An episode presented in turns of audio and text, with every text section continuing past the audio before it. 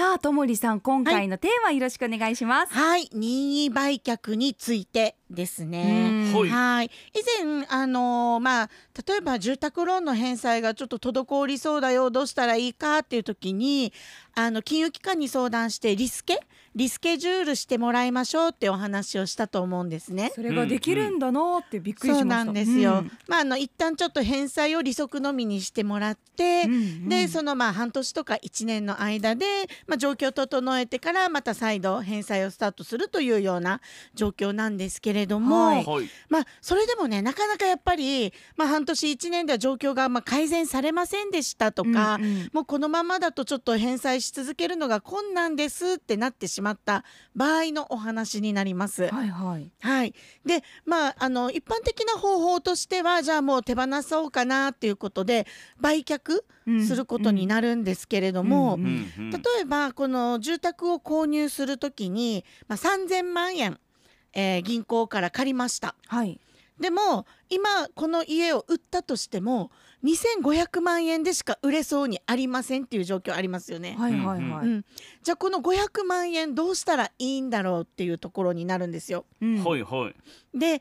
あのー実際ですねこのじゃあ売却をした時に、まあ、2500万円になっても500万円が残ってしまうっていう状況で、はい。まあ、売ってしまうとやはりどうしてもこの抵当権を抹消できないんですね。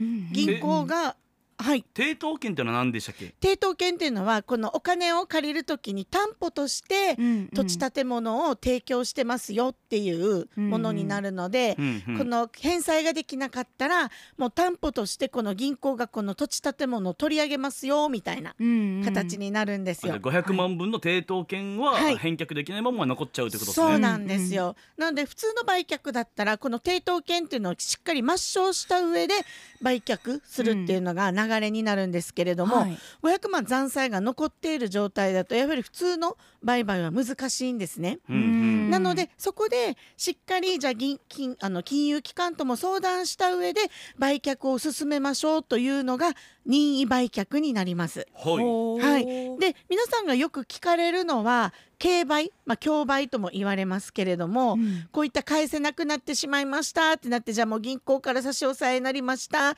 もうあの裁判所が強制的に競売であのう売ってしまいましたみたいな、うん。うん。まあ、そういった方あのやり方を、まあ、競売って言うんですけれども、はいはい。競売だとどうしても一般に売るより、まあ、ちょっと低くあの売れてしまったりとかするのであまりよろしくなかったりするんですね。うん。うん。まあ、その前のあの方法として任意売却という方法があります。うんうんはい、でこれはまあ金融機関と相談してあと不動産会社さんとも一緒にお話ししてこの不動産はどうやらまあいろいろ調べたらなんとかじゃあ2700ぐらいでは売れそうだねっていう話をします。はいでじゃあでも残り300万円あるよねどうする、って話になるんですよ。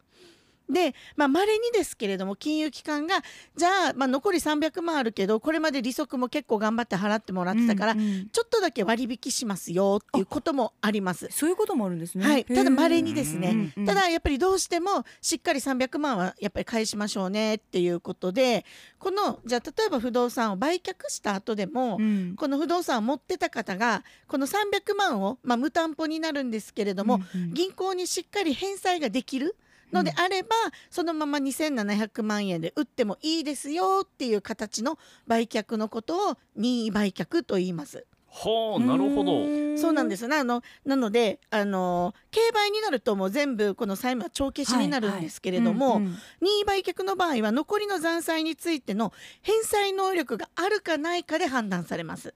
あ競売の場合はうんもう抵当権帳消しになるんですか？そうですね。もうもう無理やりっていう形になるので、うんうんだから金融機関にととってもじゃあにあの競売で2500万円で売れるよりは、うんうん任意売却で2700万円で売ってその分取り戻した方がいいんですよ。なのであのでまた競売になるとどうしても半年から1年ぐらいかかるんですね。あーそうな裁判所の手続きとかいろいろあるので。はいはい。はい、だったらもうあの銀行側もそこら辺も判断して、うん。じゃあしっかり取れる方を選ぼうか早く回収できる方を選ぼうかっていうことで任意売却に応じるパターンが多いです。へえうんこれででも普通にその最初から抵当権持ってるまあ家を買ったけどお金が払えなかった側からしたら競売にしてもらった方がいいんじゃないですか、そうですね。ただ競売になると皆さん競売の情報って見たことあります？ないですないですね。ないですよね。あの実はインターネットで見れるんですよ。うんうん。あのまあ、例えば不動産競売沖縄とかで検索していただければ裁判所からそういった情報って全部公開されてるんですね。はいはい。なので例えばどういう経緯でどこからお金いくら借りて今いくら返せない状態ですとか、うんうんうん。今あの、えー、と住んでいる方所有者はこういう状況ですとか、うんうんいろいろ全部詳細にもう家の中の写真も全て載るんですよ。それが果たして自分にとっていいことなのかどうなのか。なるほそうど、ですね。信用問題ってことですか、うん。そうなんですよ、おっしゃる通りです。後々のトラブルも生まれそうですしね。はい。はい。うんうんあのーやっぱりあのクレジットにももうあのにも傷がついてしまうのでうん。そういった意味ではやはり競売っていうのはできるだけ避けたい。うん。なるほど、はい、はあそうですか。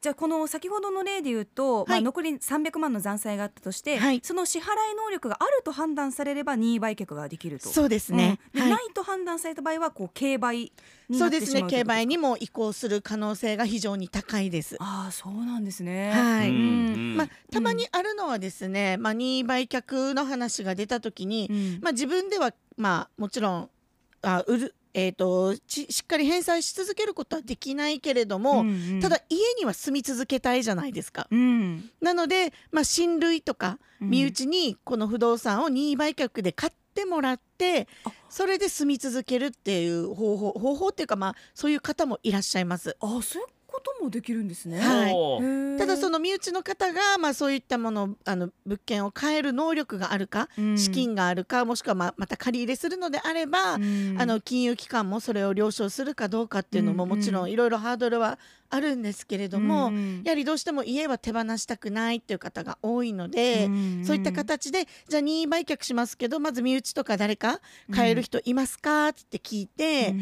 買う方を探して、うん。まあお互いで話してじゃあ住み続けるね家賃こんなし払っていこうねみたいな話でまとまることもありますね。あそうなんですね。うん肩代わりしてもらうってことですね、そうですね。でもこう払う能力がないとなった時に私はすぐこう差し押さえになるのかなっていう想像があったの、想像してたので、はいまあこういった任意売却の選択肢があるって知れたことはかなりありがたいですね。そうなんですよ。うんうんやはりねどうしても住まいねできるだけあのまあ沖縄の場合なんですけれども、うんうん。あの今って不動産の価格が上がってるじゃないですか。はいはい。例えば5年前10年前に不動産、まあ、住宅を購入した時の価格と今同じくらいの価格で売れたりとかうん。むしろそれよりも高い価格で売れるっていうことがすごいな、うん。そう多いので、うん。実際返済に困ってしまったってなったとしても、うん。まあ、売却してしまえばうん。あのしっかりローンの残債も支払えるし、まあ、プラスアルファ諸経費もしっかりそれで賄えるっていうパターンが多いので、競売物件自体は実はすごく減ってはいるんですね。あそうなんですね。はいそれでもなかなかやはり買い手が見つからない。うん。例えば相続した物件で共有名義であるとかですね。あはいはい。そういったものだとやはりどうしても買う方って見つけづらいんですよね。うん。そこにまた抵当権がついてたりとかするとなかなかもう売れない現金化できないっていうことで、まあ、競売に移行したりとか。最近私が見た物件だと普通のマンションなんですけれども、うん。住宅用の。う。ん。で多分夫婦で共有名義で購入したと思うんですね。はい。で2分の1ずつで購入してるんですけれども、はい。多分離婚されて、うんうんでどっちか側が多分返済を滞ってしまってあ。その2分の1分ず分が競売に出てるっていうパターンもありました。えこれどうどういうどそうなんですよ、うん。どうなるんだろうって私も思って、いろいろ調べたんですけれども実際やはり2分の1例えばこのマンションお部屋がさ3000万円の価値があったとしても、うんうんじゃあ1500万ずつねって2分の1で分けることできないじゃないですか。うんうんで多分滞ってない方が今住んでるんですよ。ああはいはいはい。うんうんなので結局これも買う方が限られてるのでかなり価格が下がると思うんですね。おこれもう買ったらもう結婚もついてくるみたいな話じゃないですよねその人もついてまあ、くる。それはそれでありかなみたいな。そこから生まれる愛ねなな愛があるかもしれない。え。もうこのねその今住んでらっしゃる方に、はいはいまあ新しい住居引っ越してもらうとかそういう交渉になってくるまあ多分2分の1を購入してあなた住んでるんだったらその分家賃払ってねみたいな形でまああの近隣の家賃相場の2分の1みたいな形でうん。やるのかなって私もちょっと想像のあれなんですけれども。そういった形でしかまあ処分ができない、まあ、多分この物件に関しても任意売却という方法があったんだけれども、うん。それができなかった。叶わなかったからこそ競売まで流れてしまったのかなという。うんはい。そういうのもありましたなね。んかあれはですね本当に物件にまつわるお話ですってその人の背景とか環境とか、はい。うんなんかいろいろあるから本当ケースバイケースですね。そうなんですよ。めちゃくちゃドラマですよ。ね本当ですね。まあ、だからうん沖縄であれば、はい。もう今、えー値段が上がっているので、うん。不動産の、うん。まあ、この任意売却とか競売とか少ないっていう話うんうんうんでしたけれども、まあ、はい。普通に一般的に言うと平均どんぐらいの割合でその任意売却とかになる可能性ってあるんですか？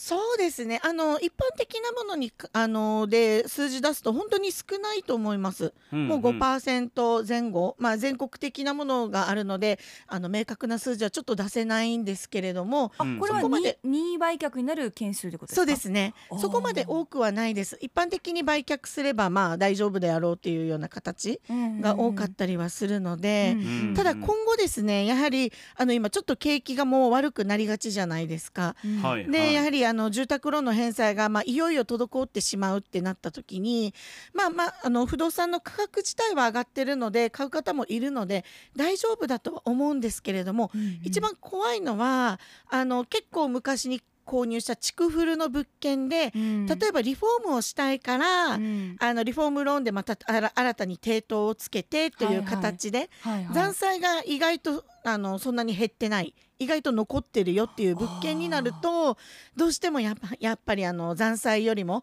あの売却価格が低くなってしまうってこともありますね。へうんーあとはもうさっきお話ししたような、まあ、夫婦の共有持ち分のうんうん。片一方の方がもう払えなくなってしまったとか、あとまあ相続で共有であの相続したけれどもっていう部分ですね。うん。はい、うん本当に最悪を想定してうん。最初購入する時から考えねるって大事ですね。そうなんですよね。うんえーこちらら皆さんの反応です、はい。弾丸ひろしさん任意売却理屈は分かったけど難しい選択だね。そうなんですよ。うん。